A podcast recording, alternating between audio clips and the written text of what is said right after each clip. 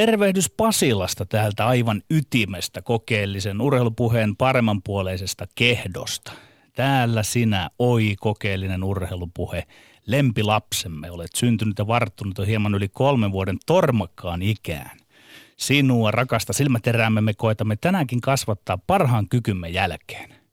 Minulla on tänään suurten filosofian tapaan ohjelman eräänlaiseksi piipun avaajaksi esittää kysymys tai kysymyksiä, eikä niinkään edes yrittää vastata tai antaa useampia vastauksia. Kysyn, urheilu, mihin menet? Miten voit? Mitä sinulle kuuluu, urheilu? Kuunnellaanpa hetki, mitä urheilu itse vastaa, mitä urheilu itse on mieltä. Niin, ei kuulu mitään. Urheilulla ei ole kieltä. Urheilu on mykkä, mutta varmasti hyvätahtoinen olento, jos olentosanaa käytän. Emme voi kuulla urheilun puhuvan, mutta voimme toki katsella häntä. Katsotaanpa häntä. Me täällä studiossa Lindgren, Sihvonen ja vieraamme The Finn, urheilutähtien luottomies Los Angeles Kingseissä ja Los Angeles Lakersissa operoinut fysiikkavalmentaja Marko Yrjövuo. Me katselemme nyt urheilua. Ja myös arvon Jyrön naiset ja herrat siellä. Kuulija, tulkaa mukaan katselemaan urheilua. Katsotaan ihan rauhassa. Minä aloitan. Näen sellaisen hymyilevän olennon, jonka, jonka olemuksessa on iloa, mutta myös jotain surumielistä. Olento on, kun oikein katson, kädet levällään, aivan kuin hän yrittäisi sanoa, tytöt ja pojat, tulkaa luokseni urheilemaan. Tulkaa ja urheilkaa. Mitä sinä Tommi näet? Kerro. Mä koitin ihan silleen niin kuin mennä intuition mukaan ja, ja mikä tulee ensimmäisenä mieleen. Kyllä mulla tulee tästä kielestä, kun puhut, että urheilulla ole kieltä, niin vastaiskuna sille mulle tulee mieleen Muhammad Ali, joka julistaa I am the greatest. Minä olen suurin. Minä olen suurin. Siinä on sulle, Petteri, kielenkäyttöä urheilijalta. Urheilijat ovat ihmisinä se kanava urheilun kielelle, joka heidän kauttaan purkautuu. Entä Marko Yrjövuori, mitä sinä näet? Mä niin paljon, mä olen katsonut niin paljon urheilua, että, että tota, mä näen siinä urheis, urheilussa tietysti ammatti, ammattimiehenä, mä näen liikettä. Mä näen liikettä, mä näen suoritusta, suorituskykyä – ja tietysti sitten, sitten niin kuin siinä sitä voittamisen iloa ja häviämisen tuskaa. Nämä on sellaisia, mitä mä näen urheilussa ja välillä se on vähän stressaavaakin, kun on joutunut elämään siinä urheilun mukana niin voimakkaasti, vaikka niitä maaleja mulle ei merkitty yhtään, eikä yhtään korjakaan merkitty mulle. Wow. Niin. Kun se tuo urheilu, sillä ei ole mielestäni kieltä – se ei oikein voi itse päättää itsestään, joten meidän ihmisten on päätettävä, mitä se urheilu oikein on. Ja ei pyydän kuulia, ei saa ajatella, että nyt se Sihvonen siellä radiossa on lopullisesti se on nyt, kun se yrittää kuunnella ja katsella jotakin näkymätöntä mielikuvitusolentoa ystäviensä kanssa. Ei kuulia, pinnistelkää, hakekaa pointtia, mistä tässä nyt mahtaa olla kyse. Urheilusta on kyse, toki oikaisen sellaisiin ääritulkintoihin. Amerikassahan näyttää politiikka, aatteet ja urheilu olevan tukkanuottasilla. Ja meillä täällä Suomessa itse elämä ja myös sen laitapuoli näyttävät asettuneen taloksi urheiluun. Kuvaan tilannetta kirjallisella janalla. Yksi on Tuomas Nyholmin kirjoittama teos Jumalainen näytelmä Jarkko Ruudusta. Kaksi on Jenni Rosteinin kirjoittama teos Kuoleman laakso Tommi Kovasesta. Ja kolme on Aki Linnanlahteen kirjoittama teos Jere Jere Karalahdesta. Avaan hieman. On siis urheilukirja urheilijasta, on urheilukirja traagisen päävamman saaneesta urheilijasta ja on urheilukirja hieman no ulkourheilullisista asioista urheilijan vaiheelta. Tämä jatkumo on mielenkiintoinen. Valitsemalla, kun yhden saa vain ottaa, jonkun noista kirjoista mukaansa autiolle saarelle ihminen tulee paljastaneeksi oman urheilukäsityksensä. Mitä on urheilu, mihin menet urheilu. Itselleni on päivänselvää, minkä noista kirjoista ottaisin autiolle saarelle mukaani. Tokikaan en paljasta tässä ja nyt valintaani, kunhan kyselen tässä urheilufilosofisia kysymyksiäni. Mutta minkä kirjailijan kuulija ottaisi saarelle mukaansa? ja miksi noista kolmesta. Mutta sitä etenkin jään miettimään, mikä noista kolmesta kirjasta mahtaisi olla itse urheilun valitsema lempikirja. Hmm. Ja sittenkin, mitä meihin tulee. Me. Olemme. Lindgren. Ja Sihvonen. Kyllä vain. Tuohon pitäisi saada joku vielä, joku musa soimaan jinkkuun taustalle. Ai, ai, ai, ai, ai, ai, ai, ai, Petteri. On äh, hieno tunne olla taas täällä. Tällä viikolla on ollut paljon puhetta Yleisradiosta sekä aivan erityisesti muun muassa sen pressiklubiohjelmasta, jossa käytiin kirjaimellisesti käsiksi kulttuurisen omimisen käsitteeseen. Kun toimittaja Sanna Ukkola melko provokatiivisesti aloitti ohjelmansa nykymittapuulla varsin rasistisella Pekka ja Pätkä elokuvaklipillä sekä alkujuonnolla, johon oli päättänyt pukeutua alkuperäiskansojen sulkapäähineeseen. No etenkin enemmistö- ja vähemmistökulttuurien vä- välistä dynamiikkaa ja valtasuhteita pohtiessa mä itse pidän äärimmäisen tervetulleena keskustelua siitä, onko vaikkapa räppiä Suomessa 2010-luvulla tekevä valtaväestön edustaja syyllistynyt jonkinlaiseen kulttuuriseen varastamiseen. Jonkun mielestä voi näinkin olla. Aivan samaan tapaan kuin vaikkapa Elviksen tai monien hänen aikalaistensa on tulkittu suoraan sanottuna pöllineen rockmusiikin Yhdysvaltain tummaihoiselta väestöltä bluesia hyväksi käyttäen ja, ja näin poispäin. Pelit ja urheilu ovat tä, niin kuin jossain määrin erillään, erillään tästä keskustelusta, vaikka eri kulttuureissa onkin niin kuin voimakkaasti omanlaisensa urheiluperinteet ja myöskin pallopeliperinteet. Mutta yhtymäkohtia on urheiluunkin ja tähän keskusteluun. Monen mielestä esimerkiksi Washington Redskinsin tai Kansas City Chiefsin tai Florida State Seminolsin tai Cleveland Indiansin kaltaisten urheiluseurojen tulisi luopua näistä alkuperäiskansojen kuvastoa hyödyntävistä nimistä tai logoista, joista esimerkiksi Indiansin ja, ja Redskinsin logot ja nimet on jopa luonteeltaan päivänselvästi rasistisia. Ja sitten kun vaikkapa Uuden-Seelannin rugbyjoukkue käy kentällä omaan maorien hakatanssiinsa, niin ollaan jonkun sellaisen äärellä, jota ei muut maat ihan noin vaan voi lähteä kopioimaan. Mutta mä mietin kuitenkin vielä tarkemmin vaikkapa NBA-koripalloa, josta itsekin 80-luvun lopussa ja 90-luvun alussa kovasti innostuin miehistä kuten Kareem Abdul-Jabbar, Magic Johnson, Michael Jordan, Scottie Pippen, Dominic Wilkins. Niin vähän samaan tapaan kun nuorena miehenä hiphopista ensimmäistä kertaa innostuessa, niin mä tunnistan korikseen ja varsinkin NBA-korikseen liittyneen jotain samaa, jotain kuulia, vähän eksoottista suomalaisesta urheilukulttuurista, hyvin etäistä, johon kiinnittyminen myöskin sit omalla diggailulla antoi tämmöisen niin kuin omalle identiteetille keinon teini-ikäisenä erottautua muista tässä lätkämaassa. Ja tämäkään ei ole täysin irrallaan mun mielestä keskustelusta kulttuurien välisestä, välisestä vuorovaikutuksesta, mutta jos vaikutteita muualta omaksutaan tai toisinnetaan tietoisena juurista kunnioittain ehkä myöskin jotain samalla jotain uutta luoden, niin silloin tuskin ainakaan kyse on pyrkimyksestä riistää, vaan enemmänkin ehkä sit soveltaa ja luoda jotain uutta. Oleellista on mun mielestä, että valtakulttuurien ja vähemmistökulttuurien välistä suhdetta avataan, siitä keskustellaan ja että kaikilla osapuolilla on tasavertainen ääni, eikä pyrkimyksenä ole ainakaan tietoisesti loukata muita ryhmiä tai yksilöitä. Meillähän on täällä vahva tasapuolisen kuulemisen perinne, Petteri Sihvonen, vaikka me toisaalta epäröi myöskään näkyvien mielipiteellisten roolien omaksumista. Ja tällä viikolla nämä mielipiteet tulevat näkyviksi seuraavista aiheista. Yksi. Jalkapallon MM-karsinassa Kolumbia ja Peru sopuilivat viimeiset minuutit, koska tasapeli vei molemmat jatkoon. Pitäisikö urheilussa aina pelata loppuun asti voitosta, kyllä vai ei? Suuri filosofinen kysymys. Kaksi. Murtautuuko Lauri Markkanen tulevalla kaudella jopa Chicago Bullsin avauskokoonpanoon, kyllä vai ei? Ja kolme. Pitäisikö Suomessa siirtyä Norjan tapaan maksamaan naisten ja miesten jalkapallomaajoukkueiden pelaajille yhtä suuria korvauksia, kyllä vai ei? Vanhat tutut säännöt. Kellossa on aikaa 180 sekuntia per väittely. Ja sen jälkeen, kun kaikki kolme väittelyä on tahkottu läpi, niin tota, annamme sitten pallon fysiikkavalmentajan Marko Yrivuorille, jonka tehtävänä on toimia tänään meidän tuomarinnamme. Näytetäänkö sä Petteri viittoille tuonne meidän tuottajan suuntaan vähän tällaista jotain tämmöistä niin videotarkistusmerkkiä? Se oli tämmöinen signaali, videotarkistussignaali. Kirja. Kiitos, jos saisi kirjan tänne studioon. Kirjastudio, okei. Okay. Kirjat, on, kirjat on hyvä olla studiossa, kun ne on kerran luettukin. Pelikirja. Pelikirjastudio. No ootko, ootko Petteri valmiina? Pelikirjani on tunnetusti valmis. Yes, sitten lähdetään ja aloitetaan ensimmäisellä väittelyllä.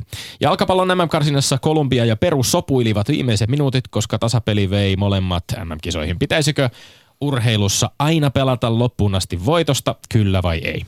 Ei, voittaminen on urheilun lopullinen päämäärä. Siksi ei pidä aina pelata voitosta loppuun asti. Urheilussa on viisasta toimia aina lopullisen päämäärän ehdoilla. Se parhaiten nauraa, joka viimeisenä nauraa. Hei, mä pilkon pienempi osi. Joukkue, joka johtaa lätkässä kolmannen erä puolivälissä 3-2. Silloin otetaan pelikirjasta käyttöön johtoasemassa pelaaminen. Ei silloin enää haeta riskillä seuraavaa maalia. Ja mennään isompaan kuvaan. Turnauksessa jatkopakka varmistuu tasapelillä tai vaikkapa maalin tappiolla. Silloin toimitaan niin, että voidaan hakea jatkopaikkaa tasurilla tai tyytyä siihen maalin tappioon.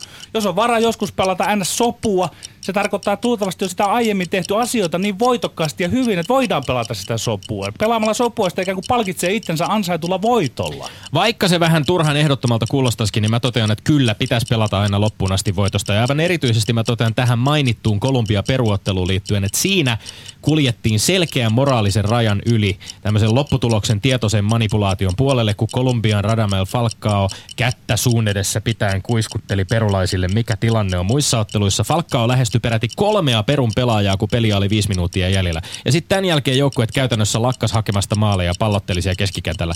Jos yksittäinen urheilija tai joukkue ei oikein anna parastaan jossain turnausformaatissa, niin siihen voi olla vaikea puuttua. Mutta FIFAn sen sijaan ensi, en, ehdottomasti pitäisi puuttua Etelä-Amerikan karsinnan tapahtumiin, jotka oli urheiluhengen ja rehdin kilpailun vastasi. Tomi, ei siinä ole moraalisti mitään arveluttavaa, mutta mä sanon sen, että... Mit, ei ole mitään hei, arveluttavaa. Ei, ei, ei, ei, siis urheilun missään säännössä ei ole sanottu sitä, että sinun joukkueesi pitää tehdä maali. Sen voi olla tekemättä, jos sen haluaa olla tekemättä, mutta sitten mä sanon semmoisen jutun. Joukkue ei ole yksin siellä kentällä. Siinä on Perun katsottava, että mitäs Kolumbia tekee. Kolumbia on katsottava, mitäs Peru tekee. Ja sitten jos siellä alkaa ilmaantua tämmöisiä jotain asioita, niin siihen täytyy Jos he reagoida. katsovat, mitä toinen tekee ja Aina pelaavat pelissä. passiivisesti tai eivät pelaa passiivisesti, se on yksi kysymys. Jos he rupeavat sopimaan kentällä ollessa asioita, kuiskuttelemaan toisille, että nyt pelataan näin, silloin mennään rajan yli. Meillä oli viime viikolla Jouko Ikonen Suekista ja hän, hän vieraana ja hän totesi, että on, on kiinnostavaa nähdä, puuttuuko FIFA tähän tapaukseen, koska se voi hyvin verrastaa vaikkapa, ve- verrata sitä vaikka sulkapallon sopupeliin Lontoon Ei, oo jossa diskattiin neljä paria sen takia, että he yrittivät tahallaan hävitä, jotta saisivat heikomman vastustajan seuraavalla kierroksella. Kahdeksan sulkapalloilijaa diskattiin Lontoon Niin, niin silloin, silloin mennään, on, tulkitaan sääntöä, että voidaan diskata, mutta kun sä sanot, että siinä on jotain moraalisesti arveluttavaa, niin ei ole, Onhan vaan siinä. vallitsevien sääntöjen puitteissa täytyy pyrkiä päämäärään, eli päästä sinne turnaukseen. Jos se vaatii, että jossain pelissä pelaa tasapelin, niin totta kai se pelataan se tasapeli. Maailman sivu on pelattu ja tullaan pelaamaan. Lajien päättävät elimet myöskin tekevät tulkintaa siitä, että mikä on sallittua ja mikä ei. Ja minun mielestä ihan selkeästi tällaisessa tapauksessa mentiin, Falkaa on myöntänyt, että hän keskusteli Perun, Perun, Perun pelaajien kanssa siitä, että mikä on tilanne muissa tuloksissa tai muissa otteluissa ja että minkälaista tulosta ehkä kannattaa pelata. Kyllä mun mielestä tässä selkeästi silloin manipuloidaan sitä lopputulosta kahden joukkueen kesken. Eikö se manipulaatio on liian va- vahva sana, koska manipulaatio... Ai, ai, ai, ai, ai, ai. No niin, mennään kakkosaiheeseen. Kakkosaiheemme kuuluu, murtautuuko Lauri Markkanen tulevalla kaudella jopa Chicago Bullsin avauskokoonpanoon, kyllä vai ei? Ei, tai mistä mä sen edulta käsin tietäisin, joten sanon yksi kantaan ei. Meikäläistä sylettää kaikki etukäteen tapahtuva hehkutus. Oi miksi, miksi? Maltettaisiin odottaa. Katsotaan ensin vaikka yksi kokonainen kausi. Katsotaan mikä on Chicago Bullsin pelikirja, mikä on Markkasen rooli siinä. Meille ulkopuolisella ei ole harmainta hajua, mikä on Bullsin coachien suunnitelma Markkasen varalta. Hei, joku Puljujärven kanssa, joka nuolasti ennen kuin tipahti NHLssä. Ja hups, sinne se meni poika farmiin. Mä oon oppinut, että kaikki spekulaatio, miten sen tai tämän tai tuon käy, on nolla puhetta urheilu, urheilusta, jolla kierretään itse peliä ja lajia kuin kissa kuumaa puorua. Tekis mieli, mutta kun ei osata eikä ymmärretä. Ja kyllä, kyllä, kyllä. Iloisen spekulaation hengessä totean, että Markkasella on erinomainen mahdollisuus murtautua jopa Bullsin avaukseen. Etenkin nyt, kun Markkasen pelipaikkaa pelaava Nikola Mirotic satutti harjoitusottelussa Cavaliersia vastaan nilkkansa. Joka tapauksessa nämä harjoituspelit on jo antanut osviittaa siitä, että Bullsin valmentaja Fred Hoiberg on valmis antamaan Markkaselle vastuuta. Cavsia vastaan Markkanen pelasi peräti 29 minuuttia ja teki komeasti 15 pinnaa vikalla neljänneksellä. Mä itse uskon, että viimeistään tiistaina, tämä tiistaina alkava NBA-kausi tulee sytyttämään Suomeen uuden urheilun supertähden ja kenties jopa vuoden urheilija Lauri Markkasen. Tommi, nyt käytit kovaa asetta minua vastaan. Löit minua fanin nyrkillä, kun paljastit itsesi kanalia fani. Oisit edes ollut spekuloimatta vuoden urheilija Lauri Markkanen. Voi kuule, tä, tässä ei ole mitään kovaa asetta käytetty edes. Kun sä puhut siitä, että meillä ei ole mitään hajua siitä, että mitkä on Bullsin valmentajasuunnitelmat, no onhan meillä ihan selkeästi. Kyllähän siitä saadaan osviittaa Kerro jo harjoituspelien osalta. Kyllä siitä saadaan osviittaa jo sen perusteella, mitä Fred Hoiberg vaikkapa medialle puhuu. Kyllä tässä nyt ihan selkeästi on, on niin näyttöä siitä, että Bullsissa, Bullsin organisaatiossa ollaan valmiit antamaan va- vastuuta Lauri Markkaselle. Niin, niin, mutta tämä on niinku nolla puhetta, spekulaatiota. nollapuhetta? Mi, mi, minkä takia sinä haluat sitä nyt hehkuttaa etukäteen? Minähän en ole sinä... halunnut tätä kysymystä, sehän on meille Niin, Yleisradion si- toimesta kyllä, määrätty. Kyllä, kyllä, mutta si- sinä hehkutat nyt sitä ja olet suorastaan innoissa, olet tarjoamassa vuoden urheilijaksi. Poika, joka ei ole pelannut yhtään NBA-peliä, niin tämä tilanne on niinku absurdi. speku- tietysti me voidaan spekuloida siitä, eikä vaan keskittyä, spekuloida? keskittyä väsyneeseen argumentointiin siitä, kuinka koko aiheesta keskusteleminen on osoitus Ei, siitä, että ei, ei. Ymmärretä urheilua. Ja Puhuttaisiin palloskriineistä ja tämmöisestä oleellisesta urheiluun enemmän. kuuluu myöskin arvottelu ja spekulaatio ja vaikkapa Markkasen fyysisten eväiden arviointi, se, että No minkälaiset ominaisuudet hänellä on tai Niin. mit, mitä, mit, ovatko No ne nyt, riittävät hyvä. päästä huippupelaajaksi Hyvä, tämä on jo eri kysymys, jos, jos niinku pohdittaisiin sitä tämmöisiä niinku sisällöllisiä tekijöitä, eikä sitä No vaan, että kun on yhdessä pelissä pärjännyt jollekin NHL, äh, NBA-staralle, niin nyt heti kauhea hehku päällä. Markkanen- Teki Markkanen- 15 korjaa pistettä. Kyllä, ja Markkanen, ei, näytti, ei. Markkanen näytti suhteellisen kovatasoisia vastuksia vastaan myöskin EM-kisoissa jo, että mihin hänen ominaisuutensa riittävät. Kyllä hän näytti sen myöskin esimerkiksi tässä Cavsia vastaan pelatussa harjoitusottelussa. Ja sinä et malta odottaa, että edes se ensimmäinen NBA-peli pelataan. No maltahan minä tiistaina se pelataan. Mutta mennään silti aiheeseen numero kolme, joka kuuluu. Pitäisikö Suomessa siirtyä Norjan tapaan maksamaan naisten ja miesten jalkapallomaajoukkueiden pelaajille yhtä suuria korvauksia, kyllä vai ei? Ei, ei, ei missään tapauksessa. Urheiluidea vapaassa kilpailussa. Vapaat markkinat päättää, tai niiden pitäisi antaa vapaasti päättää, miten ja minne se raha ohjautuu. Sinä siunattuna päivänä, kun naisten jalkapallon katsomot pullistelee katsojista ja televisio asettuu, sanotaan 100 000 katsoja, jo alkaa raha virrata, voi luvata. Luultavasti se tarkoittaa sitä, että myös naisten pitäisi alkaa seurata naisten futista, mutta naiset on miehiä viisaampia. Eihän elämän arvokasta aikaa kannata tuhlata jonkun nahkapallon potkimisen kattomiseen. Tuossa kivenheiton päässä muuten, tässä jokunen kuukausi sitten naiset ja miehet olivat liikkeellä, kun Hartwall Arenassa oli taitoluistelu EM-kisat. Suomessa taitoluistelu on naisten laji. Suurin osa rahasta virtaa naisille ja tytöille. Olisi mieletöntä alkaa huutaa, että meille miehille kanssa. Kyllä miehetkin pysty, pysyvät taitoluistimella. Kun eivät pysy, niin ei sitten sitä rahaa pidä maksaa. Ehdottomasti pitäisi seurata Norjan hienoa esimerkkiä. Kun puhutaan maajoukkuepalloilusta, on päivän selvää, ettei kyse ole kenenkään ensinnäkään ensisijaisesta toimeentulosta, mutta esimerkiksi naisputajien kohdalla nämä maajoukkuepelit voisi olla nykyistä selvästi isompi tulonlähde, kun muuten pelaamisesta maksettavat korvaukset on suhteellisen alhaisia. Naisissa kaikilla maajoukkueen futajilla ei ole edes mahdollisuutta täysammattilaisuuteen, ja palloliitolle ei olisi varmasti suuri ongelma järjestää Norjan tapaa maajoukkuepelaajille samat tai edes samansuuntaiset korvaukset otteluista Suomen paidassa. Mä tuen tätä ihan sataprosenttisesti. Siis tämä on periaatteellinen kysymys, eikä tässä nyt voida pohtia sitä, että just nyt naisten futiksessa sattuu miesten futiksessa tai suhde ole näin. Että siis periaatteellinen kysymys, ootko sä nyt niin kuin laajemmissa silmänlaissa sitä mieltä, että eri töistä pitää maksaa sama palkka? Mun mielestä on Petteri naurettavaa, että sä oot sitä mieltä, että siis maajoukkuepeleissäkin on pakko noudattaa tiukkaa markkinatalouden logiikkaa ja palkita maajoukkueet puhtaasti sillä perusteella, miten On, paljon on. yleisöä pelit houkuttelee. Kyllähän niitä voisi palkita myöskin sillä perusteella, että esimerkiksi jos ajattelee, jalko, jalkapalloliitto saa pari miljoonaa julkista rahaa vuosittain. Mm. Ja sitä rahaa myönnetään myöskin menestyksen perusteella. Mm. Kumpi on sun mielestä pärjännyt paremmin, Suomen miesten vai naisten jalkapallomaajoukkue? No vastaapa itse tähän. Että Naisten jalkapallomaajoukkue on pärjännyt paremmin. Otitko suhteellisia seikkoja huomioon tässä? Että, että niinku, että Suhteellisia miten, niin, et Mitä suhteellisia niin. seikkoja sä ottaisit siihen huomioon? No, Suomen naisten jalkapallomaajoukkue on ollut kolme kertaa jalkapallon EM-kisojen lopputurnauksessa. Minä ammatti-ihmisenä ottaisin huomioon myös lajin levinneisyyden, Joo, joo, joo, bla, bla, kilpailutason bla, bla, bla. Anna- no niin, eli anna sinä et tulla- ottaisi näitä huomioon. No nyt mä ymmärrän, että sä alat sitten tuota sitä sä- rahaa sä jakelemaan sä yrität tasaan. vääntää tätä sivuraideille. Norjassa Norsk Tipping, eli Norjan valtion veikkausyhtiö, joka, joka nimenomaan myöntää sitä julkista rahaa, tai myö- myöntää rahaa norjalaisen jalkapalloille, oli aloitteellinen tässä tasa-arvokysymyksessä. Ja mun mielestä mä en ymmärrä, mitä vikaa tässä Norjan mallissa esimerkiksi Eli on. sä tarkoitat, että huippuurheilu irrotetaan markkinataloudesta ja sitten tämä tähtikultti, mitä sä toisaalta niinku kannatat, niin miten senkin siinä sitten käy? Eli pitääkö pelaajillekin alkaa maksaa nyt samaa palkkaa kaikille Puhutaan, tässä sitten? puhutaan maajoukkuepeleistä, hyvin spesifistä, ja sä vedät tähän jonkin niin suuri periaatteellinen kysymys. Totta kai tää on ja nostat esiin vaikkapa kysymys. taitoluistelun ja toteat, mm. että siinä on kyse naisten lajista, eikä tietenkään miehet Toistaiseksi, yhtä ja paljon. se- se on täyttä roskaa. Se Viiden kaikkien aikojen menestyksekkäimmän, tiena, eniten tienainemman, tienanneen taitoluistelijan joukossa on kolme miestä. Niin, Siellä mut... on eniten ansainnut Scott Hamilton. Ja, ja näin päättyy viikon väännöt ja on aika siirtää puheenvuoro viikon tuomarille. Ylepuheessa Lindgren ja Sihvonen. No niin, fysiikkavalmentaja Marko Yrivuori on nähnyt monenlaisia vääntöjä oman uransa aikana. Nyt niihin tällainen verbaalinen vääntö lisäksi ja, ja muistiinpanon välineet on ainakin sauhunnut. Eli ota ohjat käsisi, voit On. käydä haluamassasi järjestyksessä nämä kolme väitettä läpi. Hyvä, se oli tiukkaa vääntöä, tiukkaa vääntöä. Hiki, hike, hiki melkein tuli itselläkin tähän pintaan, kun sitä kuunteli. Ja, ja tuota, hyviä aiheita. Ja, ja, ja tuota, eli tämä ensimmäinen oli, pitäisikö pelata loppuun asti, eikö vaan? Mm, mm. Ja, Ja voitosta. Ja ja voitosta, voitosta, joo. voitosta joo. niin, anteeksi, loppuun asti ja voitosta nimenomaan. Ja mä olen tässä Tommin kanssa samaa mieltä. Oi! Oho.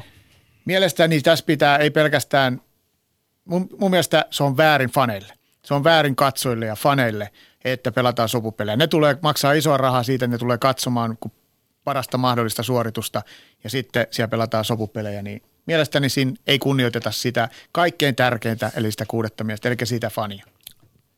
Selkeä No niin, se oli selkeä perustelu. Tä- Tässä on mun mielestä oli kiinnostavaa myöskin tässä Kolumbia peruottelussa, joka siis päättyi tosiaan yksi yksi tasapeliä ja johti siihen, että Kolumbia meni suoraan nämä lopputurnaukseen ja Peru meni tämän tasapelin johdosta sitten viidennellä sijalla jatkokarsintaan, eli joutuu vielä siis karsimaan pääsystään tähän lopputurnaukseen. Ja musta oli jännää kyllä, niin kuin perulaiset pelaajat myöskin tavallaan tyytyi tähän tilanteeseen. He pitivät sen tasapeli siinä, palloteltiin sitten keskikentällä eikä kumpikaan selvästikään yrittänyt maalia kun Perulla itse asiassa tavallaan niin kuin olisi siinä voiton vaikkapa hakiessa, niin olisi ollut mahdollisuudet päästä suoraan sinne MM-kisoihin. Heillä oli niin kuin tavallaan myöskin panosta siinä vielä. Mun mielestä tämä oli jännittävä, niin kuin jännä tilanne ja hyvin erikoinen tilanne. Saa nähdä, puuttuuko tähän FIFA millään tavalla, koska siitä jonkinlainen, jonkinlainen selvitys on kuitenkin meneillään tai tarkistetaan tätä, että, että mitä, mitä siellä on tapahtunut. Mä jätän pöytäkirjaan sitten semmoisen jatkoajatuksen, kun se ei vaikuta enää, tämä meni jo Tommille, että mitähän ne fanit sitten sanois, kun se oma joukkue hyökkää siellä yltiöpäisesti vastustaja kiskasis maaliin, niin kyllähän siinä niin sanotusti munista hirtettäisiin sitten coachit ja pelaajat, kun ette käyttäneet järkeänne. Mehän, niin siis mehän, ja, ja urheilussa toki niin kuin Suomessakin muistetaan paljon ö, kohua herättäneet, ö, hävisikö Ruotsi tahallaan tilanteet mm-hmm. ö, ja, jääkiekon arvokisoissa ja siinä, että et, et, ymmärrän totta kai sen, että niin kuin stra- strategiaa ja, ja sitä, sitä tota halua, halua niin kuin pelata, pedata itselle ehkä tämmöisessä turnausformaatissa jollain tavalla parempia ö, olosuhteita tulevien pelien kannalta. Toisaalta, mutta jos mä oon itse siellä maksanut lipusta, niin kyllä mä perhana haluan sitten sen parhaan mahdollisen pelin. Meni se sitten hävi, häviää tai voittaa, mutta se, mm. se tota, ur, sitä se urheilu on parhaimmillaan. Ja Jouko Ikonen, eh, joka tosiaan siis äh, Suekista näin, äh, oli meillä viime viikolla täällä vieraana ja jonka kanssa puhuttiin esimerkiksi tästä tulosmanipulaatiosta, totesi tähän aiheeseen liittyen, että, että lienee myöskin niin kuin lajikulttuurikysymys. Ja, ja tätähän totta kai niin kuin voidaan, tätä keskustelua voidaan viedä vaikka formulan puolelle tallimääräyksiin. Lajikulttuuria on myöskin Jouko Ikosen hy- hyvin nosta, nostamana esiin se, että tota lajikulttuuri vaihtelee myöskin toleranssi esimerkiksi protestoinnissa, tuomarin ratkaisuista, kaikenlaista tällaista niin kuin vaihtelua on, on lajista toiseen. Mutta tänne tuli piste, minä olen siitä kovin tyytyväinen. No niin. Seuraava aihe oli meidän, meidän oma Lauri, eli Markkasen Kyllä. Lauri. Ja pitäisikö hänen tulla, tai pä- Niin, tai pystyykö mur- hän, pystyykö, murtautuuko- hän, hän Jopa avauskokoonpanoon, joo. Ja, ja tuota, mä olen tässä Petterin kanssa samaa mieltä. Yes. Eli Sinne vaaka kallistuu. Ja antakaa, kun mä kerron Joo. mun perustelut vielä. Ei sen takia, etteikö Lauri välttämättä olisi al- aloittajaviisikko, mutta se on deadly weapon, kun se tulee sieltä penkiltä. Mm. Se on energiantuoja ja se on sellainen hyvä, hyvä ase.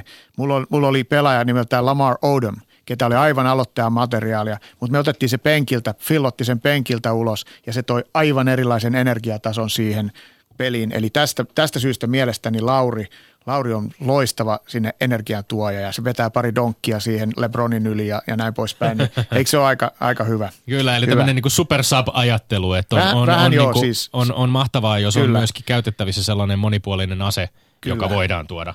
Joo, heillä on nuori joukkue, että heillä on kaikki edellytykset, edellytykset olla jopa siellä, mutta mä en tiedä mitä, mitä valmentajakaksikko siellä, siellä päättää, päättää mutta tota, Mä toisin sitä. Niin kuin näitte EM-kisoissakin, Lauri tuli penkiltä ja teki hienoa työtä sieltä. Kyllä se oli, se oli juuri tämä niinku rooli, mikä hänellä oli myöskin Suomen ö, peleissä. Just näin. Just näin. Henkka. Henkka teki siinä hienoa, hienoa työtä.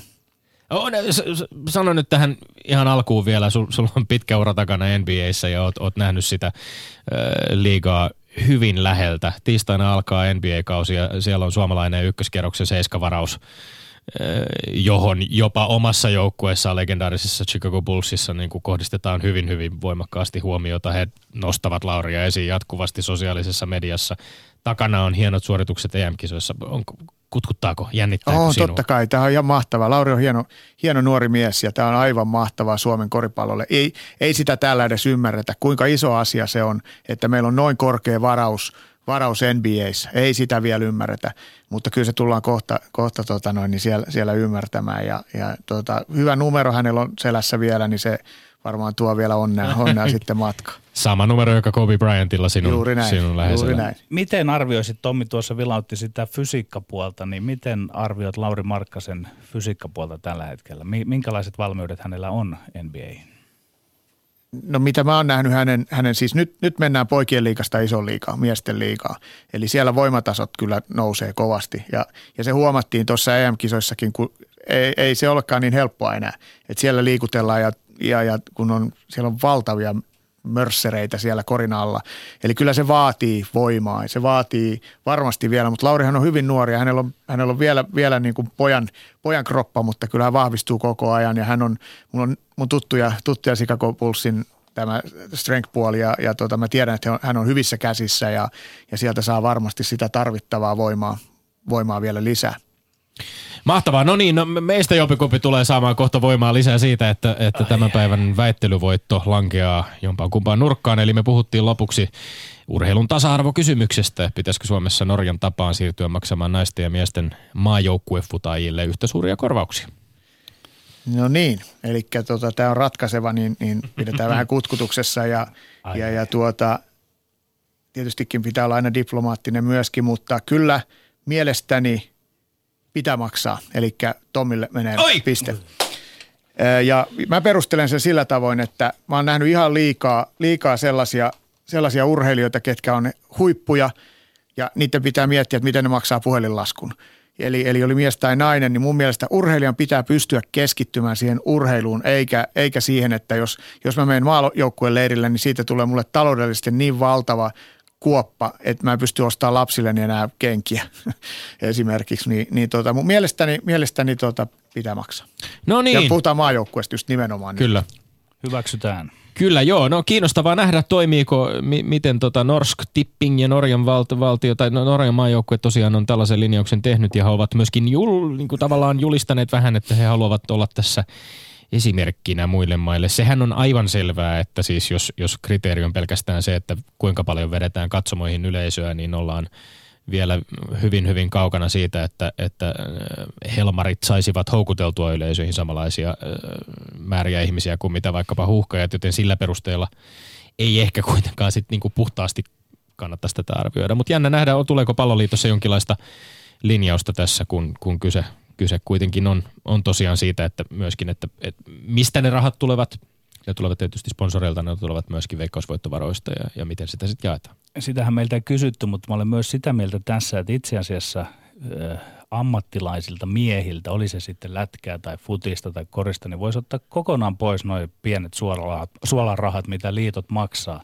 Ja antaa sitten vaikka ne kaikki naisille, koska siis se on mun mielestä maajoukkuessa Suomen edustaminen, se on kunniakysymys. Ja oikeasti ne on aika lailla suolarahoja vaan sitten. mitä No se joillekin saa. on ja joillekin ei. Kyllä, kyllähän tässä on varmaan aika erilaisissa asemissa. Ja mennään, urheilijat. mennään, mennään vaikka Yhdysvaltoihin nyt, ja kun puhutaan naisten jalkapallosta, niin mielestäni Yhdysvaltain naiset toi nimenomaan jalkapallon, nyt puhutaan sokker siellä tietystikin, mutta jalkapallon niin kuin suuren yleisön semmoiseksi tuotteeksi tai, tai lajiksi, että ne alkoi seuraamaan, kun silloin naiset menesty valtavan hienosti, niin mun mielestä se on kuitenkin aika marginaalista siellä se yllätys, yllätys niin kuin Yhdysvalloissa, se taso ei ole välttämättä kauhean hyvä, mutta naiset toi just nimenomaan sen sinne, että ihmiset kiinnostui. Kyllä. Norjan puolella siis naisten liksa maajoukkueessa nousee yli puolella. Miehillä se taas tippuu hieman, kun molemmat joukkueet tulee jatkossa saavaan joukku, kumpikin maajoukkue, miesten ja naisten maajoukkue tulee jatkossa saamaan vuodessa korvausta noin 640 000 euroa näihin, näihin korvauksiin.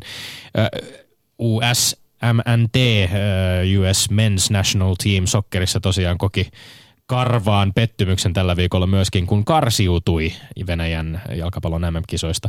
Ja sen ratkaisi itse asiassa maali, joka ei koskaan ollut maali toisessa karsintaottelussa. Eli tota, kiinnostava tämäkin aihe, joka meillä on ollut käsittelyssä usein. Päätura ja tuomarit, videotarkistukset. Kenties tästä saadaan taas futiksen puolellakin uutta pontta niihin. Kiitos Marko Yrjövuori ansiokkaasta tuomaroinnista. Olkaa hyvä, olkaa hyvä. Ylepuheessa Lindgren ja Sihvonen. Mainitsin alkujuonossa kolme urheilukirjaa ja nyt sitten suosittelen Marko Yrjövuori sinusta Petteri Alakivimäen kirjoittamaa kirjaa Yrjövuori The Finn urheilutähtien luottomies kuulijoillemme. Teen tämän täydestä sydämestäni ja perustelen suositustani sillä, että kriittisen lukemisen jälkeen mä totesin, että tämä tarina on totta. Se on yhtä maailman kanssa, minkälainen joukko pallopelijoukkueen oikea olemistapa on. Mä tunnistan itse pelanneena, valmentaneena sen sun hahmosi, hierojan, fysioterapeutin, fysiikkavalmentajan tuosta kertomuksesta. Tämän tarinan kautta aukeaa urheiluystäville eräänlainen sisäpiirin maailma, johon ei oikein muuten ole pääsyä. Onnittelu kirjasta. Tommi, jatka sinä. Kiitos. Mä, mä yhdyn näihin onnitteluihin ja, ja siihen, että siinä on äärimmäisen kiinnostavia tarinoita.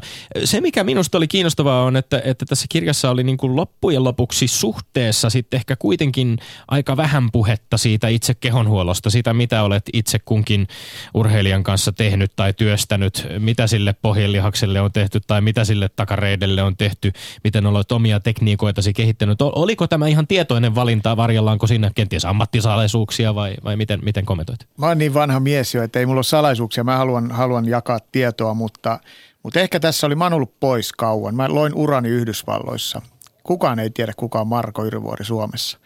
Ja, ja tota, ehkä tässä oli sellainen, että, että kun tullaan, niin tullaan vähän silleen ryminällä ja, ja multa kysyttiin Otavan toimesta, että Marko, haluaisitko kirjoittaa kirjan? Ja mä sanoin, että kyllä mä voisin halutakin, mutta en mä mitään jumppakirjaa lähde kirjoittamaan. Ja ne oli vähän, että mitä ihmettä. Sitten mä annoin heille vähän ideaa tästä, että puhutaanko vähän niin kuin, puhutaan vähän mun tarinasta, puhutaan siitä onnistumisesta ja epäonnistumisesta, mitä se oikeasti on. Mä en ole ainakaan koskaan löytänyt mistään korjatkaa jos on väärässä kirjaa, mikä kertoo niin kuin taustajoukkojen. Tämä on vähän niin kuin, niin kuin tota Roudarin tarina bändistä omalla tavallaan, että mennään, sukelletaan sellaisiin asioihin, mitä ei ESPN tai taikka urheilukanavat näytä. No tuota, voidaanko tätä niin sanoa, että on myös tietynlainen oodi ja puheenvuoro kollegoillesi, heidän esiin nostamiseksi, että kerrot, että ylipäätään tätä väkeä on olemassa. Ehdottomasti ja, ja tämä on, tämä on niin kuin mä halusin kertoa, niin kuin kirjasta löydätte, sieltä löydätte monen mun kollegan tarinaa. Surullisia tarinoita myöskin, esimerkiksi mun hyvän ystäväni Jukka Niemisen menehtyminen. 40-vuotiaana 40-vuotiaana ja, ja tota, nämä on sellaisia tarinoita, niin kun vieläkin, vieläkin tulee, tulee sellainen tyhjä olo, kun ajatellaan Jukkaa ja, ja kuinka, mä tiedän kuinka kovaa hän teki duunia. Mä tiedän sen, mit, mitä tunteja, millaisia tunteja laitettiin sisään ja, ja oltiin kipenä töissä ja niin edelleen. No mennään siihen sinun tarinaasi nyt. Los Angeles Lakersissa, legendaarisessa NBA-seurassa, sinut tunnetaan nimellä The Finn. Mm-hmm. Mistä tuo nimi? Kerro se tarina. No jot, monet antaa itselleen lempinimiä ja on Tim Machine ja löytyy kaiken näköisiä tällaisia, mutta tämä on kyllä ihan Kobe Bryant kutsu. Se oli, se oli saman tien, kun mä sanoin, että tämä on Marko ja Yrjö Vuori, niin se oli what? Sitten se oli, että you're the Finn. Finn. Yeah, you're Finn. Ja sitten se lähti. Sitten se lähti siitä, siitä eteenpäin. Mä en pelkästään Kobin päässä ollut The Finn, vaan koko NBA tuntee mutta The Finn nimellä. Eli jos sinne soittaja sanoo, että hei, mitäs toi Marko, niin no, että kuka Marko? Se on The Finn tätä edelsi kuitenkin siis, jos, jos peruutetaan hieman, hieman ja, ja sinut tosiaan tunnetaan Kobe Bryantin luottomiehenä, sinut tunnetaan The Finninä, sinut tunnetaan äh, Lakersissa 12 vuotta työskennelleenä fysiikkavalmentajana, mutta, mutta kirjassa käy ilmi äh, paljon muutakin niin kuin tarinasta äh, ennen ja, ja, ja matkalla sinne äh, ylipäänsä 90-luvun loppupuolella, kun lähdit Yhdysvaltoihin ja, ja lähdit tavoittelemaan omaa, omaa unelmaasi Amerikassa. Öm, halu, voimakas halu työskennellä urheilun ammattilaisliigassa ja ensin se oli siis NHL Los Angeles Kingsissä. Joo, joo kun mä lähdin, lähdin Suomesta vähän, vähän niin kuin kovin moni lähtee, eli, eli I had enough, että nyt mä lähden, lähden jonnekin, missä aurinko paistaa ja on iloisia ihmisiä, niin mä sanoin lähtiessä, että, että mä lähden ammattiliigaan töihin. Ja sitähän naureskeltiin. Totta kai, no niin varmaan lähdet, kun en ole tehnyt täälläkään ammattiliigassa missään töitä, mutta, mutta sillä periksi antamattomuudella ja ovien kolkuttelulla, niin sitä oikein ensin NHLn ovi. Ja, ja siinä oli taka, jonkinlaisena takaporttina ilmeisesti Olli Jokisen lihashuollosta vastaan. Joo, Ollin tapa, tavasin sitten ihan saman tien. Hän oli nuori poika silloin, silloin ja, ja tota, hänen, hänen lihashuollostaan vastasin siinä niin, niin, niihin aikoihin. Ja sitten siitä alkoi tulla näitä muitakin kiekkoilijoita. Et sitä kautta se, se käden taito siellä oli vähän surkea suoraan sanoen, sanoen että sen, sen mä opin, opin siellä ja koin sen tosi, se oli mulle etu. Eli mä, mä tiesin, että tämä on nyt se mun juttu, millä mä pääsen täällä eteenpäin. Että ehkä mun ehkä mun parha, parhaat avut on jossakin muualla vielä, mutta tämä on hyvä portti sisään. Niin onko se niin, että sinun alallasi tuollaiseen ympäristöön voi päästä to- töihin ja se konsti on nimenomaan noissa sinun sormissasi, että kun pääset ikään kuin niitä näyttämään tärkeiden urheilijoiden pohkeille, niin siitä se sitten lähtee. Muuta väylää ei varmaan ole edes. Joo, kyllä siinä pitää, niin kuin, ei, ei, ei noi hommat, noit hommia ei haeta niin kuin työkkärisivuilla.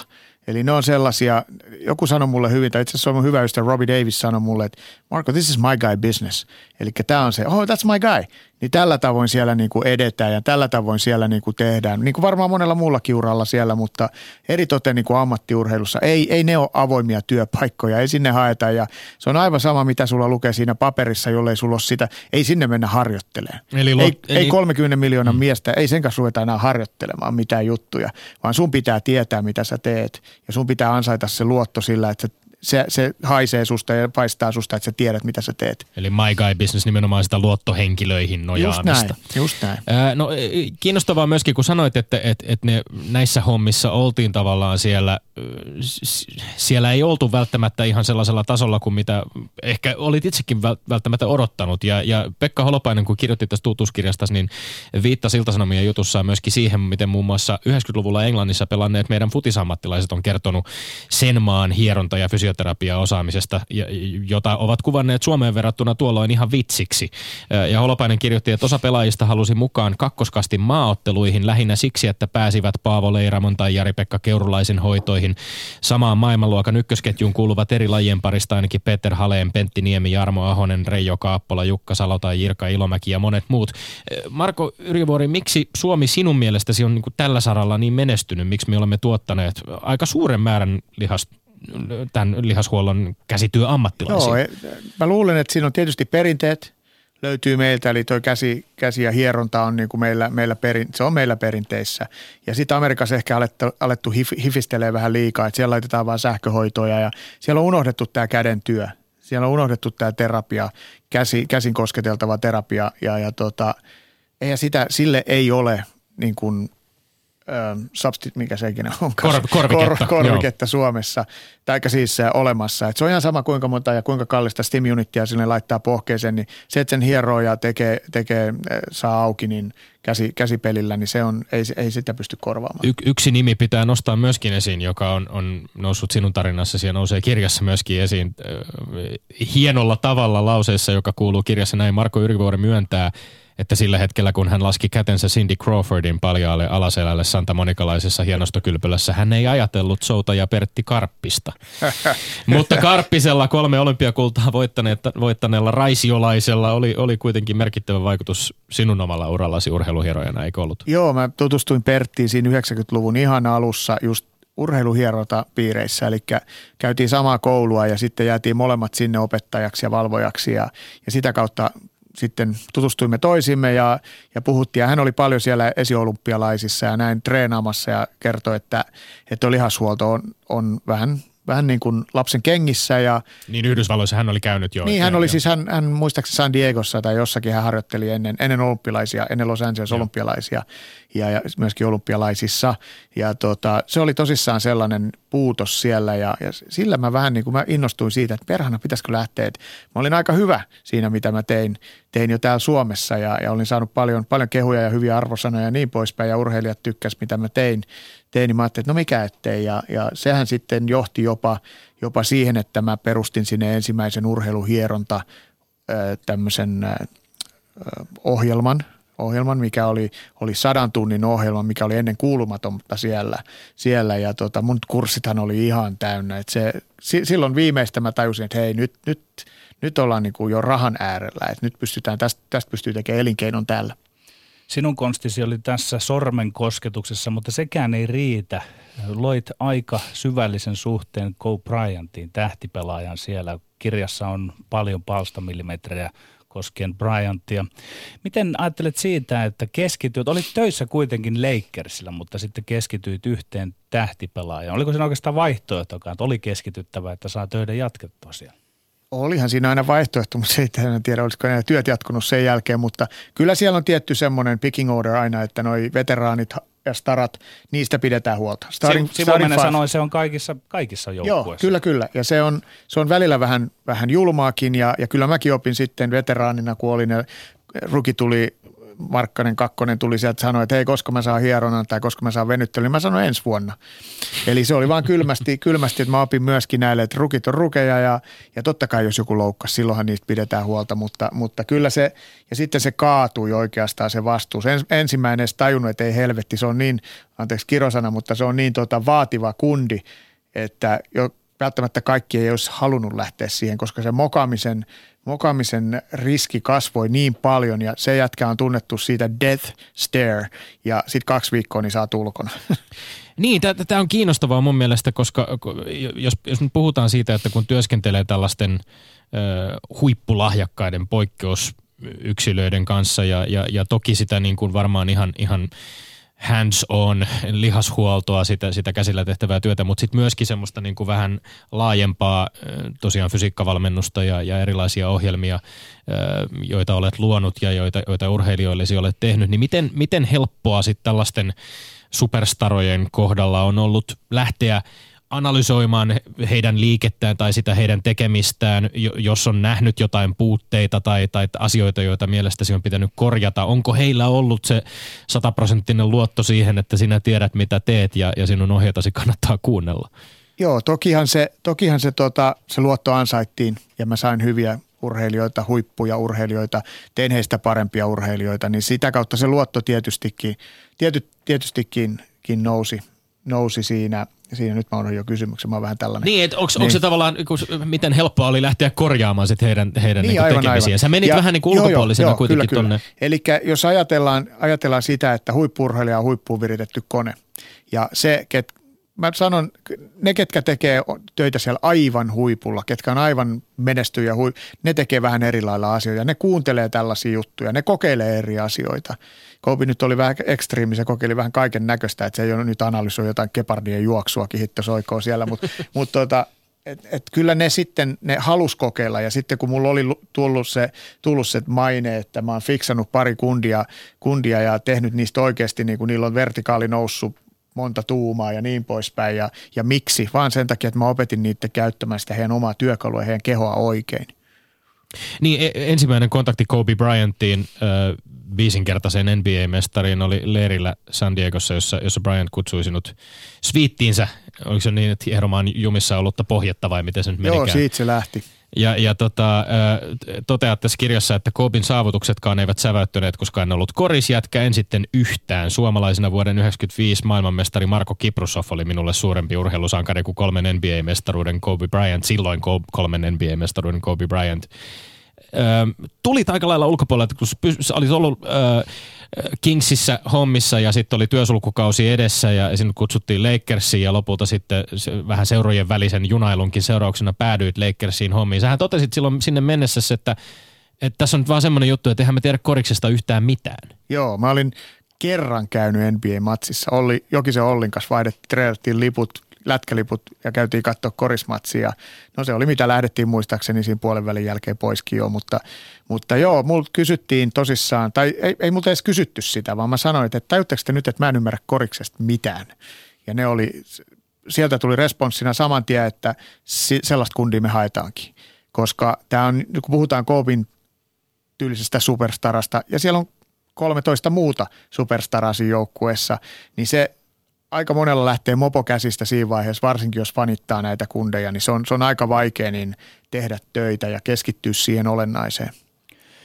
Me olemme täällä ohjelmassa keskustelleet aika paljon tähtikultista ja sitten kun näit Kobe Bryantia todella läheltä tuosta, tuosta siitä ihan kosketusetäisyydeltä, niin mitä itse ajattelet siitä, että siinä oli pelaaja, jolla oli valta erottaa valmentajia, oli varmaan valta erottaa toisia pelaajia ja muuta. Onko se järjestys ja toiminta siellä niin kuin mielestäsi ok, kun se menee näin? No eihän toi normaalia ole missään tapauksessa, että siellä on, siellä on tosissaan pelaajilla on valtava valta ja, ja toki ei Phil Jacksonia erota kukaan, mutta tota, aika monta coachia on lähtenyt, kun LeBron ei tykännyt siitä ja, ja niin poispäin ja, ja näin edelleen, mutta tota, tota, tota, onhan se tietystikin, mutta kun mulla oli vähän sellainen Mulla on aina ollut sellainen tota, asenne vähän ja sanot, niin sanottiin näin, että, mä, että oli yksi kundi siinä huoneessa, kun sanoi Kobille fuck you ja se oli minä. Tosi se sanoi mulle aina fuck you takaisin tai päinvastoin, että meillä oli semmoinen ihan, ihan niin kuin erikoinen suhde siinä. Että en Eli mä, haistakaa kukkanen haistakaa, haistakaa kukkainen. niin, niin, tota, niin, niin to, aina mä, mä kiroilen. Mä oon kopissa, kopissa kasvanut, niin mä kiroilen paljon, mutta se on tota, ihan sallittua. Nyt sanoisin, daddy don't swear you in life, radio.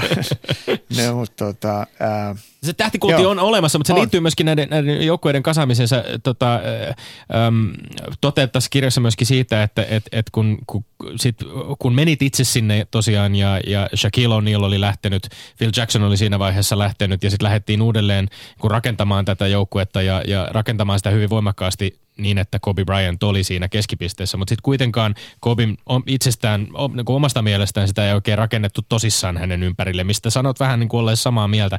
Michael Jordan arvosteli juuri tällä viikolla näiden niin kuin superjoukkueiden kasaamista NBAissä.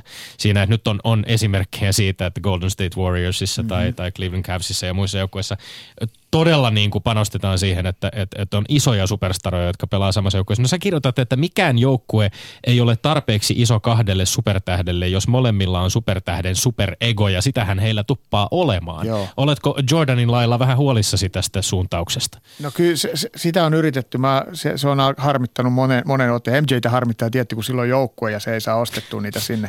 Se on yksi juttu, mutta tota, Tota, tota, kyllä siinä on, ja tässähän yritti just tämä CBA, eli heidän tämä työehtosopimusta ää, esimerkiksi muuttamalla NHL-tyyliseksi, että et on palkkakatto katto erilainen ja tulee isot luxury nämä verot ja yritettiin sitä, että ei pysty ostamaan ja, ja en, en mä tiedä niin kuin, mä, mä olin itse Los Angeles Lakers franchiseissa, mikä on the franchise ja mm. Boston, Boston Celtics on siellä toinen. Me ollaan eniten voitettu kummatkin joukkueet ikinä – ja, ja tota, se on vaan niin, että ihmiset haluaa sitä. Ne haluaa noita superjoukkueita.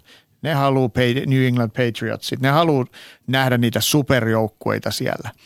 Ja sitä se vaan on, on. Mutta se, mitä mä tarkoitin, että on näitä, näitä supertähtiä just, mä oon kattonut hyvin läheltä sitä touhua, kuinka siellä lentelee asioita ja, ja kuinka ne egot törmää. Jollei siellä ole semmoista hyvää – hyvää tuota noin, niin Phil Jackson tyylistä kundia, ketä osaa käsitellä näitä egoja ja osaa tehdä oikeita asioita, asioita niiden kanssa. Mutta kyllä mä olen vieläkin sitä mieltä, että katsotaan vaan, kyllä tuossa nyt alkaa olla Golden Stateillä semmoinen sta- kaarti siellä, että kyllä siellä joku kohta ottaa herneen nenään. Tuossa kirjassanne viljellään hyvää psykologista silmää sen suhteen, kun siinä kerrotaan siitä kontrastista, mikä oli voittavan Lakersin ja häviävän mm. Lakersin mm. välillä. Kerro vähän siitä, että kun se, niinhän se menee, että se tarttuu läpi koko organisaation ja voitettu Niin sä tote, toteat siinä aika suoraan, että oli hirvittävä todistaa, kuinka voittamisen henki kuihtui pois. Joo, se oli ja siinä oli monta seikkaa, seikkaa siinä. Me mentiin oikeasti kolme kertaa finaaleihin voitettiin se kaksi kertaa peräkkäin, mikä on missä tahansa urheilulajissa aika, aika, aika hurja suoritus ja ennenkulmattomia suorituksia. Ja nykyään se ei välttämättä edes enää onnistu, mutta tota, tota, kyllä, siinä, kyllä siinä oli. Ja eniten mua ärsytti se, että noin nuoret pelaajat, kun ei niitä kiinnostanut edes voittaa.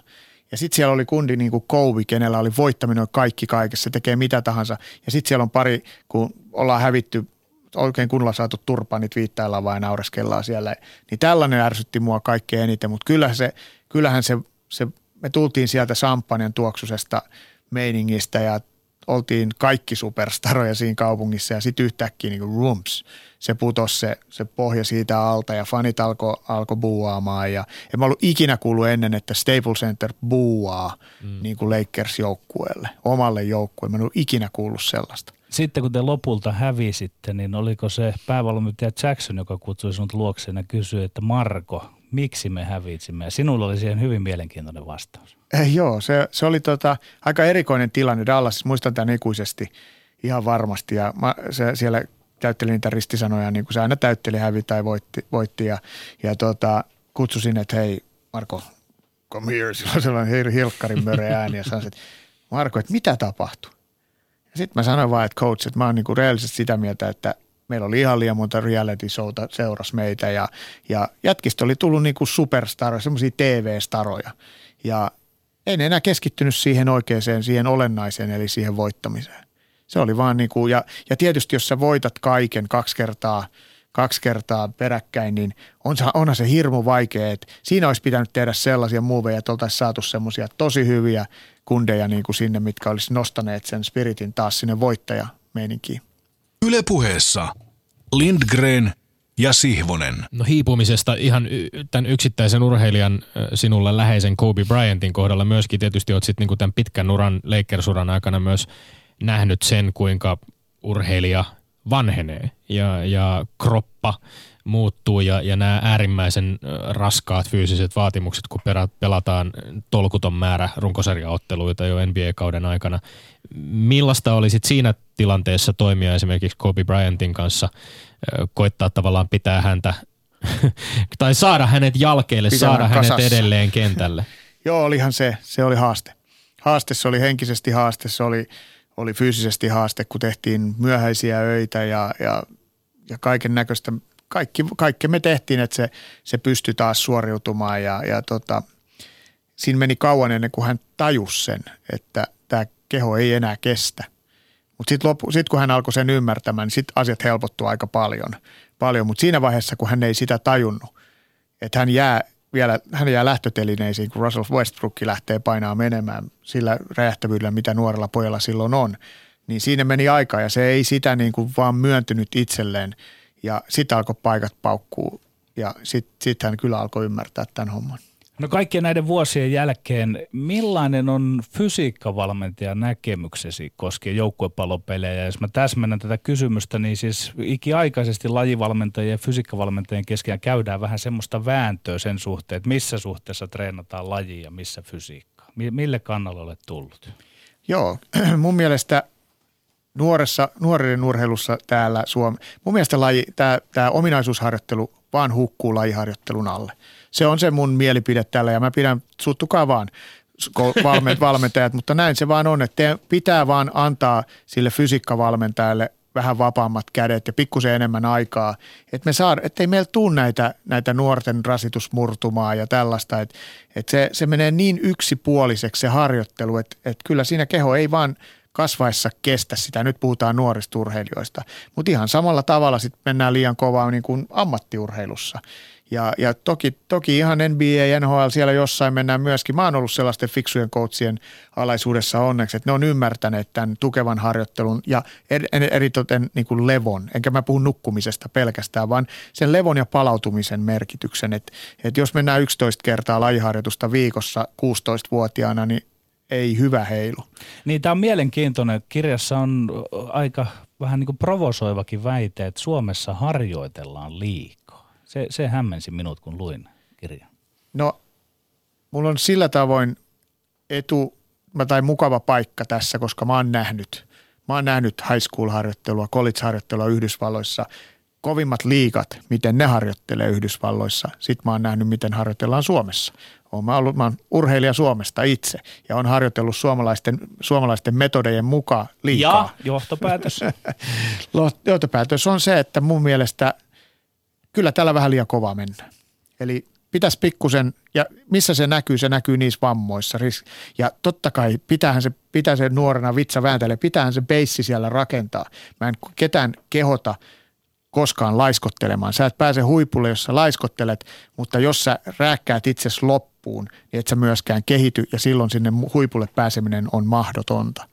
Tuliko, se, vai, tuliko, tuliko hyvä vastaus? Tuo eri, erittäin tiukka ja, ja hyvä vastaus. Tota, eilen, eilen julkaistiin myöskin Yle, Urheilun jutus, Yle Urheilussa tämmöinen juttu, jossa Lasse Lempainen ja Sakari Orava ortopedit kommentoivat näin. Orava, Orava kertoo, Suomessa lääkäreiden viestiä ei oteta riittävän todesta. Se onkin erikoista, että nämä huippurheilijat ja tällaiset kallispalkkaiset jalkapalloilijat noudattavat, hän puhuu siis kansainvälisistä tähdistä, noudattavat täsmälleen päivälleen ja prikulleen niitä ohjeita, joita annetaan, mutta Suomessa valitettavasti ei. Valmentaja päättää, että kun vähän näyttää siltä, että pelaaja pystyy pelaamaan, niin siitä vaan professori Sakari Orava kuvaa. Onko tässä on nyt osa ongelmaa, johon, johon yhdyt itsekin? No mä teen näiden kahden kundin kanssa päivittäin töitä ja Sakari on, Sakari on sankari. Se on kyllä semmoinen kundi, että toista, toista tässä maassa. Ja Lasse on, Lasse on nouseva tähti ehdottomasti, ehdottomasti mutta tota, joo, mä olen, mulle soitti yksi nuorten lasten lääkäri, ortopedi ja sanoi, että Marko, ensimmäinen sana mitä mä kuulin, Marko apua. Ja sitten tämä tuli turkulaista, eikö tuli apua. Niin, niin tota, että mitä nyt? Hän sanoi, että nämä ei usko mua. Nämä ei usko mua, että pitäisi te- harjoitella eri tavalla ja pitäisi tehdä sitä, pitäisi levätä ja niin poispäin. Mutta tota, me, me, ehkä lääkäri, tai siis tässä on niin monta, paine tulee coachilta, paine tulee vanhemmin, jotkut vanhemmat elää lastensa läpi ja niin poispäin. Mutta sitten mulla on keissejä, missä haetaan kolmatta, neljättä lääkärin niin kun, ä, lausuntoa, kun aina joku siellä sanoo, joo joo, tee vaan. Aina se löytyy se ihminen sieltä lopuksi, että kuka sanoo, että voit sä tehdä.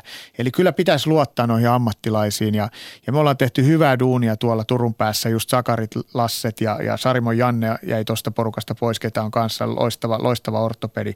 Niin me yritetään kaikkemme siitä, että me saataisiin myöskin lääkäri on vähän, lääkäriä ei välttämättä kuunnella samalla tavalla kuin, kuin valmentaja ja se on ihan, ihan totta siinä pitäisi pikkusen, pikkusen saada siihen, siihen muutosta kyllä ja, ja toki sitten jossain puhutaan Barcelonasta esimerkiksi, niin, kuin, niin onhan siellä, siellä on niin kuin meillä Lakersilla, että meillä on kundi siellä joka päivä, joka tunti sun kanssa. Se on vähän eri meininki siinä vaiheessa. No vielä nytkin tässä ollaan puhuttu ihan lyhyesti lopuksi. Pekka Holopainen kysyy myöskin kaiken tämän jälkeen, mitä olet kokenut. Miltä hän tuntuu kaiken tällaisen jälkeen työskennellä vaikkapa Veikkausliigan jalkapalloilijoiden kanssa Turussa? Niin Marko Yrivöri, miten Suomessa, Suomen paluu on sujunut ja täällä työskentely? Suomen paluu on sujunut vauhdikkaasti. Ei pelkästään kirjaprojekti, vaan mä, mä teen ihan älyttömästi töitä.